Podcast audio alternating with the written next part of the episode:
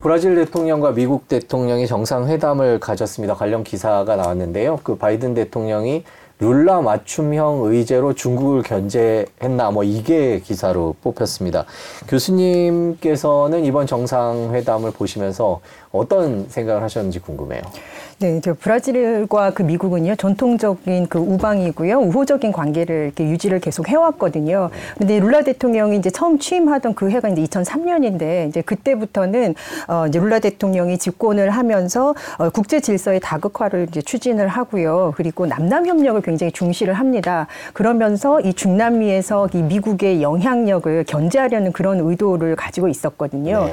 예, 그래서 미국이 주도하던 그 미주 자유무역지대 FTA FTA라는 것을 거부를 하고 남미 국가 연합이라고 하는 뭐 우나수르라 할지 그다음에 라틴 아메리카 카리브 경제 공동체라고 하는 셀락 이런 그 어, 중남미 지역 기구를 창설을 네. 하게 됩니다. 그래서 이렇게 독자적인 그 목소리를 내는 과정에서 또 미국과 부딪히기도 이렇게 했었는데요. 근데 이것이 이제 반미는 아니고요. 네. 미국과 어떤 그 동등한 지위에서 그 개도국을 대변하려는 또 그런 의도가 있었습니다.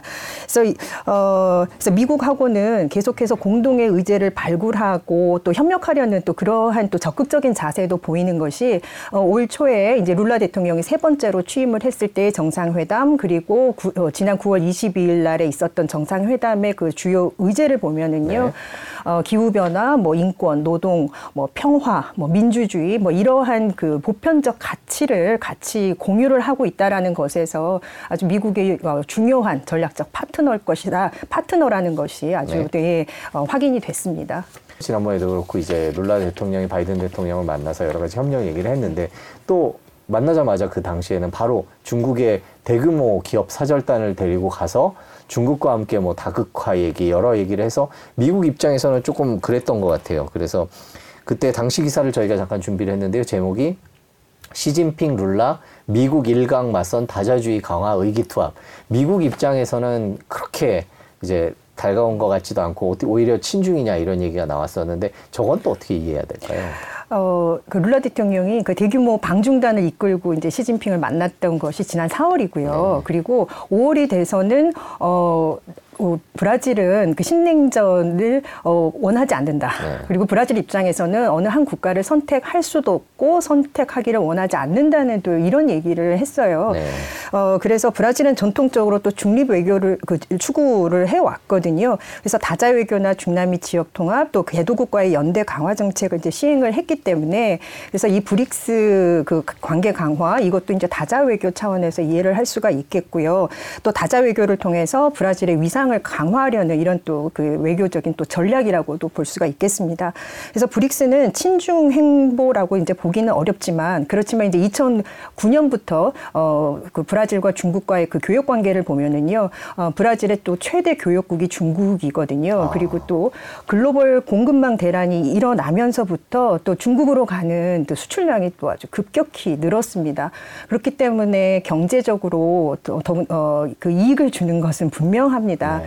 네. 이제 그런데 어, 지금 뭐 국제 정세가 워낙에 지금 복잡하고요. 또 지금의 이런 그 글로벌 공급망 대란이라 할지 뭐 미중 그 갈등이 종료된다라고 했을 때 그때 이제 어, 브라질은 중국을 선택하게 되면은 네, 네 굉장히 이제 또 미국과의 관계가 또 이제 걱정 우려가 되는 또 그러한 상황이 됩니다. 근데 또 중국하고는 같은 또 좌파 국가라고는 하지만 이 또 좌파 내에서 또 이데올로기 차이가 또 크고요. 또 중국이 권위주의 국가이기 때문에 그래서 장기적으로 봤을 때 중국을 선택하기는 네, 그 쉬운 일은 아닙니다. 그러면 이제 또 미국 하고의 관계를 보면은요. 그러니까 브라질에 있어서 미국은 그 교역 2위 국가고요. 네, 네 그리고 그 FDI, 그러니까 외국인 직접 투자에 투자. 있어서 네. 미국이 어, 전체 브라질의 그 투자의 34%를 음, 차지를 네. 하고 있습니다. 네. 그러니까 유럽 연합 전체를 다 합친 것보다도 10% 이상이 많거든요. 이제 그런 점에서 어, 미국하고도 이제 어, 음. 경제적으로 긴밀한 관계를 그 유지하지 않을 수가 없고요. 또 정치적으로도 어, 말씀드렸던 이런 보편적 가치를 공유하고 나오고 있기 때문에 어느 한 국가를 선택하기보다는 어, 브라질 입장에서는 중국과 미국 사이에서 어, 그 사안에 따라서 어떨 때는 뭐 견제를 하고요, 어떨 네. 때는 협력을 하는 이런 실리 추구의 이런 외교를 펼치지 않겠나 생각합니다. 최근에 기사를 보면 나, 중국의 남미 투자액도 많이 늘어나는 것 같은데 이렇게 보면 브라질의 브라질의 인기를 얻기 위해서 미국과 중국이 경쟁한다 이런 해석도 가능한 건가요?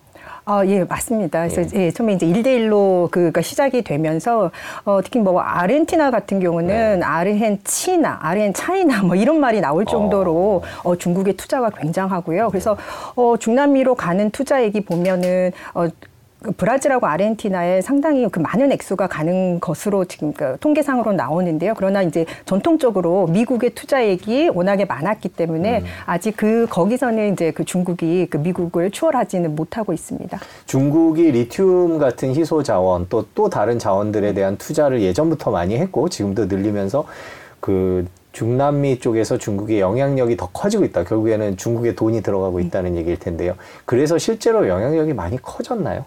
어, 실제로 그 중남미에 이제 가서 보면은 이제 과거와 다르게 중국인들 일단 인적 교류부터 굉장히 늘어난 것을 알 수가 있습니다.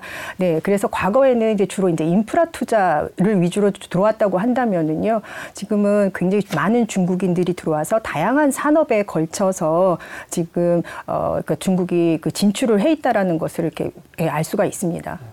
미국의 중남미에 대한 영향력은 실제로 보시기에는 예전에 비해서 확실히 줄어들고 중국은 확실히 커졌다. 이렇게 평가하실 수 있습니까? 어떻게 보세요? 네, 9.11 테러를 기점으로 해서 그 전에는 뭐 미국의 중남미에 대한 영향력은 상당했죠. 이제 그런데 그 9.11 테러를 기점으로 해서 어, 그 미국의 그런 관심이 이제 중남미에서 떠나게 된 거죠. 그리고 그 후에도 어, 이제 그 바이든 대통령이 취임을 하면서 다시 이제 우리가 어, 미국과 중남미 관계가 예전처럼 갈 수 있는 것이 아니냐 이제 이런 생각을 이제 그 중남미 국가들에서는 했었는데요. 그런데 이제 뭐 코로나 이후에 상황이 안 좋다 보니까 이제 국내 문제에 이제 미국이 더 관심을 갖고 있잖아요. 그래서 실제로 어, 이슈가 될 것이고 같이 뭐 해결할 과제라고 봤던 뭐 이민 문제도 지금 해결이 안 된 상태고 어떤 진행이 좀 잘 안 되고 있습니다. 이제 그래서 어, 지금 어, 중국 어, 미국과 중남미 관계는 어, 예전과 같지는 않다. 네 그리고 이제 중국의 영향력은 그 사이에 상당히 넓어졌기 때문에 네 그런 점에서 어, 지금 중국이 그 미국에 있어서는 상당한 위협 을 지금 하고 있다라고 지금 볼 수 있겠습니다. 그렇군요. 룰라 대통령은요, 이제 과거에 룰라 대통령이 노동자 그 노조 위원장 출신인데요. 네. 예, 그때부터도 공산당 가입을 거부했던 사람이거든요. 아. 예, 좌파긴 하지만 이제 온건하고요. 그러니까 대통령으로 취임하면서는 아주 실용적인 정책을 이제 취하고 있습니다. 그래서 지금 현재 대통령 그 부통령도 우파 출신의 기업인입니다. 그래서 이제 친시장 정책을 지금 취하고 있고 해서요.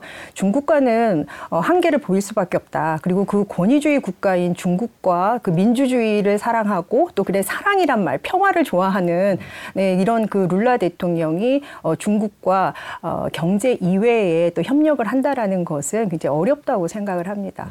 지금 브라질의 위상 은 어떤 뭐 남미의 맹주다 저희가 이렇게 부르는데 경제적으로는 어떤 위상을 갖고 있는지 궁금합니다. 네, 그 지난 룰라 대통령 그 집권 시기에 2003년부터 2010년 사이에요. 그때 그 GDP 규모는 세계 7위까지 올랐었고요. 예, 2015년경부터 이제 경제가 이제 좀 침체기에 들어갔었는데요. 작년에 이제 11위권으로 다시 올라섰습니다.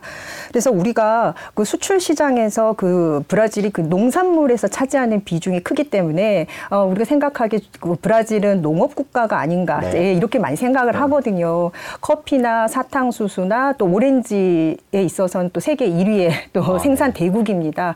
네. 또 브라질산 치킨 또 한 번씩 다 드셔보셨을 것 같아요. 예. 그래서 우리가 농축산물, 뭐 광물 자원, 뭐 이런 걸 수출하는 국가라고 생각을 하는데, 그런데 이제 농업 국가라기보다는 인구 2억 2천만의 내수 시장이 있는 그러니까 제조업 국가라고 보는 것이 맞습니다.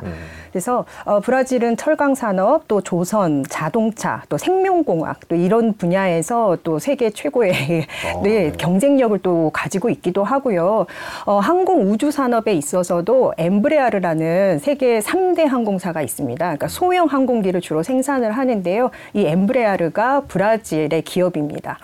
그래서 이 제조업 이 이렇게 발달을 해 있음에도 불구하고 이런 그 공산품 생산량이 어, 수출 지향이 아니고요. 내수 시장을 타겟으로 하고 있거든요. 그래서 전체 GDP에서 이제 교역이 차지하는 비중은 이제 20%대입니다.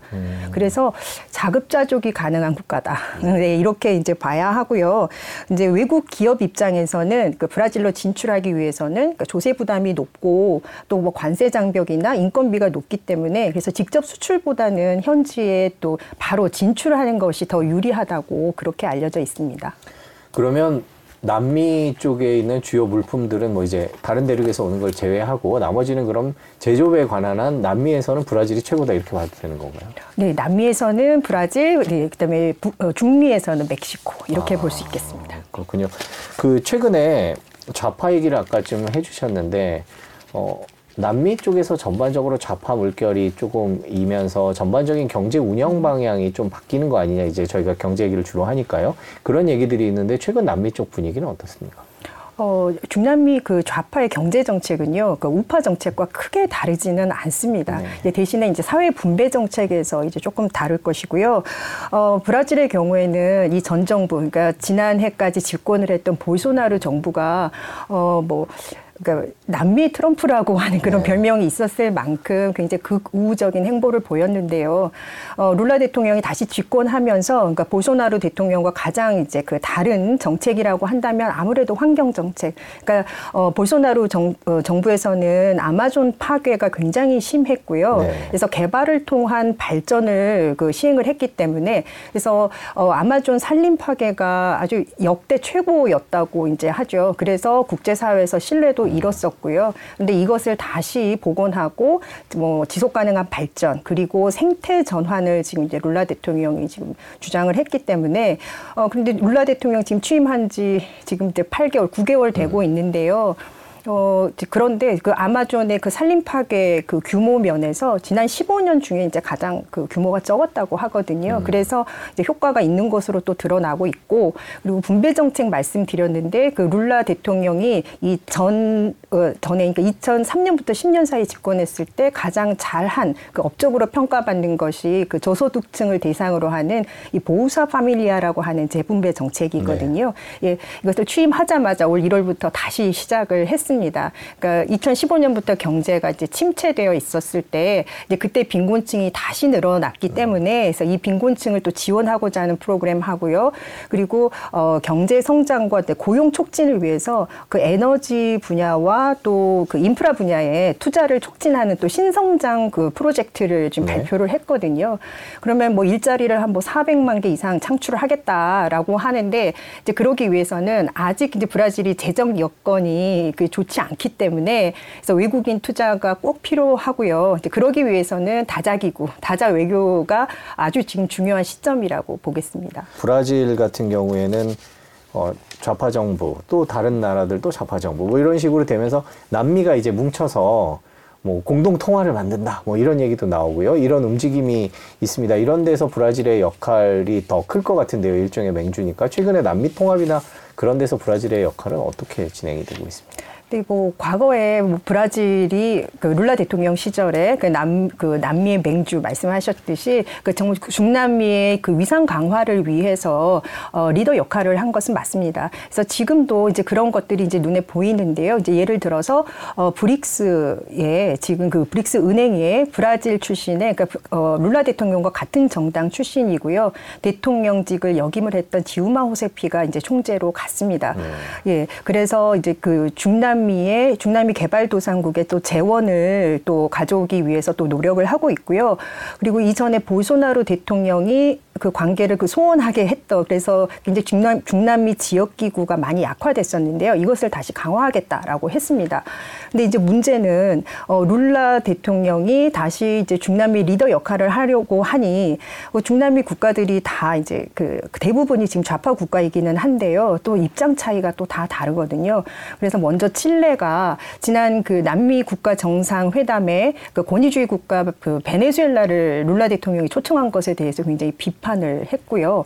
그리고 또 남미 국가의 또 통화를 또 새로 만들겠다고 하는 이런 주장에 대해서도 어, 지금 이제 아르헨티나 굉장히 경제 위기가 심각하고 베네수엘라도 그렇고요. 그래서 어, 이들 국가하고 이제 통화를 만들었을 때 다른 국가에 네. 미칠 경제적 영향 뭐 이런 것들을 보았을 때 또 그리고 멕시코 말씀을 이제 드렸었는데요.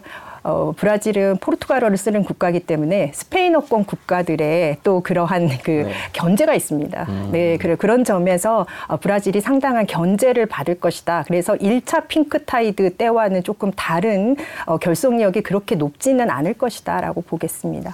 1차 핑크타이드 때는 결속력이 훨씬 더 좋았었나 보죠. 그때 얘기를 조금 해주신다면. 네, 그 핑크 타이드라고 하는 것이 이제 중남미의 이제 좌파 물결 그러나 이제 과거에 비해서는 이제 조금 더 온건한 그러한 그 좌파라고 실용주의 좌파라고 하는데요. 이것이 이제 2000년대 초반부터 2004, 2014년까지 있었습니다. 이때는 뭐 경기가 이제 호황기였고요. 중남미 대부분의 국가들이 이제 원자재를 주로 수출을 하기 때문에 원자재 이제 슈퍼 사이클에 맞춰서 상당히 재원도 이제 풍부했었고요. 그래서 그 시기적으로도 굉장한 그 중남미 국가들이 결속하기에는 네, 힘이 됐었죠. 그래서 경제적으로도 이 전과 다르게 좀 풍요로웠고요. 어, 그래서 이제 중남미 국가들이 그 룰라가 주도를 했던 네, 그러한 그 지역 기구를 통해서 또 미국에 맞설 수도 있었고 했던 그런 위상 강화가 이제 컸던 그런 시기였습니다. 음, 그때보다 지금은 좀 다르다 이렇게 말씀 다를 거다 이렇게 말씀을 해주셨는데 최근에 그렇지 않아도 리튬 때문에 또 중남미 국가들이 뭉쳐서 자원 민족주의가 더 커지는 거 아니냐라는 얘기가 나오고 있습니다. 리튬 산지 남미 국가들 이제 우리도 배터리 전기차 만들자 이런 기사도 있고요. 자원 민족주의 귀환이다 이렇게 얘기를 하는데 그런 평가에 대해서는 어떻게 생각하세요? 네, 1차 핑크타이드 때 네, 자원민족주의가 있었고요. 네. 어, 그래서 이것을 이제 그 자원의 국유화도 실제 있었습니다. 네. 그래서 이 국유화라고 하는 것이 그 민간 기업의 이제 재산을 몰수를 하고 국가가 이제 완벽한 통제를 하는 것을 말을 하는데 어, 지금 어, 칠레라든가 뭐 볼리비아 그리고 아르헨티나에 리튬이 많이 매장이 되어 있고요. 그리고 멕시코와 브라질에서도 지금 리튬이 생산이 되고 있거든요. 근데 칠레 예를 들어보면 은요. 지금 칠레가 지난 4월에 그 국가 리튬 전략이라는 것을 발표를 했는데 그러니까 보고서에 보면은 국유화란 말은 직접 언급을 하고 있지 않습니다. 네. 근데 그러나 이제 고부가 가치 그리고 또 지역 사회와의 연대라든가 또 친환경 이것을 위해서 국가가 어느 정도 관리하는 것은 중요하다라는 그 정도를 얘기를 하고 있고요. 그래서 원래 칠레는 민간 기업의 그 리튬 개발을 그 허용하고 있지 않은 국가입니다. 네. 예, 이번에 뭐 민간 기업의 진입을 뭐 어, 이건 통제하겠다, 예, 불허하겠다, 뭐 이런 것은 아니고요. 오히려 이것이 민간 기업이 더 투자를 할 수 있는 오히려 기회가 될 수 있다고도 볼 수가 있겠고요. 음, 또 아르헨티나의 경우에는 그 리튬 주권이 어, 연방 정부에 있지 않고 또 주정부에 있어서 또 국유화를 또 하기에는 또 이제 상황적으로는 어렵습니다. 그런데 이제 볼리비아하고 멕시코가 이제 조금 이제 다른 의견인데 어 볼리비아랑 멕시코는 이건 자국 산업 보호를 위해서 이제 국유화는 필요한 것이고 또 리튬을 통해서 국가의 위상을 강화할 수 있는 것이다. 뭐 이렇게 또 그래서 협의체가 필요한 거 아니냐 또 이렇게도 말을 하지만 네 그런데 이제 칠레는 어, 기술 협력 정도 선에서 하면은 어, 우리는 연합체에 그 가입을 하겠다. 그래서 각국의 지금 이제 어, 의견이 달라서요. 그 입장 차이 때문에 어, 연합체 결성까지는 네, 어렵고 과거와 같이 그 자원을 무기화하는 것은 어렵지 않겠나 그렇게 생각합니다. 그 남미 경제 라는 차원에서 봤을 때 최근에 이 자원 부자들 나라들이 좀 있기 때문에 이걸 계기로 해서 더 나라를 좀 부유하게 만들자라는 움직임들이 좀 있는 것 같은데 최근 남미 경제 분위기는 그럼 전반적으로 좀 괜찮은 편인가요? 아까 아르헨티나는 물론 어렵다고 말씀을 해주셨고요. 네, 뭐 국가마다 상황은 다르겠지만 그러니까 중남미가 뜬다, 잠재력이 있다 이런 말이 이제 나오기 시작한 게 80년대 초반이거든요. 네. 네, 네. 네, 근데 지금까지도 이제 이렇게 질, 이 질문이 항상 네 잠재력이 있겠습니까? 뭐 이런 질문 아직도 많이 받습니다. 음. 그래서 지금 현재 중남미 일부 국가에서는 정치적으로나 경제적으로나 사회적으로 불안을 또 보이는 것도 맞고요.